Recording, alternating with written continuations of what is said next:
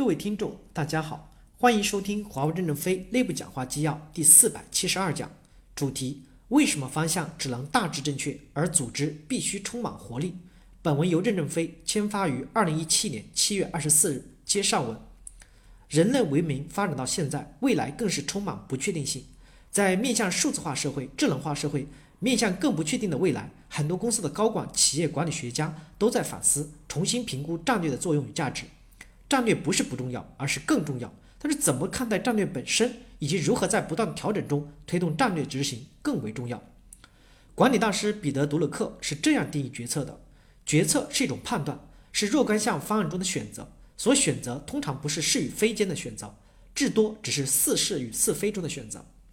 在一九七八年发表于《管理科学》中的一篇有影响力的文章中，亨利·明兹伯格提出了应急战略的概念，将其与预定战略区分开来。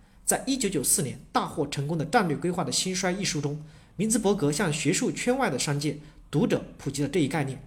与预定战略不同，应急战略并非精心策划的产物，而是体验企业对市场环境变化的及时反应。而《哈佛商业评论》在二零一四年刊登了罗杰·马丁的一篇文章：“如果你对自己的战略很有把握，那它可能有漏洞，也同样引人深思。”这篇文章有几个核心观点是非常有意思的。真正的战略抉择必然包含恐惧和不安。为制定真正的战略，领导者需要如履薄冰、如临深渊，做艰难的抉择，甚至下赌注。制定战略的目标是增大成功几率，而非完全消除风险。面对战略决策的困局，出于必选的本性，管理者往往依赖熟悉的工具，计算出企业发展的方向。为提高市场份额或打入新市场，他们往往花数周甚至数月时间详细的筹划。估算企业应对各项资产和能力投入多少，并测算长期成本和收入，这种战略制定方式非常的糟糕。在方向不能保证完全正确，最多只能大致正确，甚至有的阶段还会出现偏差。但我们还要夺取战略的胜利，在这个过程中，组织充满活力就分外关键。任正非前一段和我们思想研究院对话时说：“做事业就像舞龙，龙头要抬起来，这就是方向，大致要正确。”更重要的是，随后龙身子要舞动起来，要有力，整个龙才能舞起来、活起来。说的就是这个道理。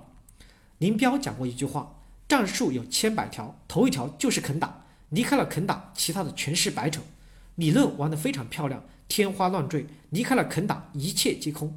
成功最大的敌人不是没有机会，而是没有立刻行动。对于一个容易犯官僚主义问题的大公司来说，立刻行动、肯打、能打，就意味着组织活力。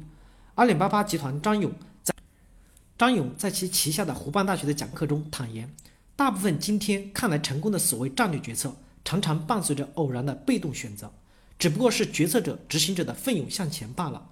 其实回头来看，我们很多正确的选择都是偶然做出来的，战略是打出来的，已经总结出来的战略基本跟你没有关系。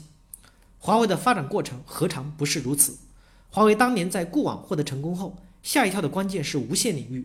是，但是在无线领域里，华为碰见了巨大的困难，甚至差点就熬不过来，差点就砍掉了。我们当时只有固网的研发能力，没有想到无线的技术门槛那么高，很多关键技术问题迟迟解决不了。我们只有固网的市场眼界，不知道无线不能拆花，只能是整网建设。我们更只有国内固网的战略视野，不知道无比巨大的全球无线大世界在等着我们。可以说，在相当长时间内。华为的无线是在方向大致正确与大致不正确之间摇摆。之所以最后能走出困境，比同样煎熬的摩托、阿朗、百定最后多口气，除了公司不上市、不贪婪更能熬之外，最核心的还是华为的团队有持久的战斗力，不怕困难，永远充满激情。回过头来想，如果华为不能在无线上熬过去，我们现在就是一个奄奄一息的固网公司，不会有现在的圣无线，更不会有什么神终端。当然。现在大家在新生上连斥责华为云计算如何如何，AI 如何如何的机会都没有了。感谢大家的收听，敬请期待下一讲内容。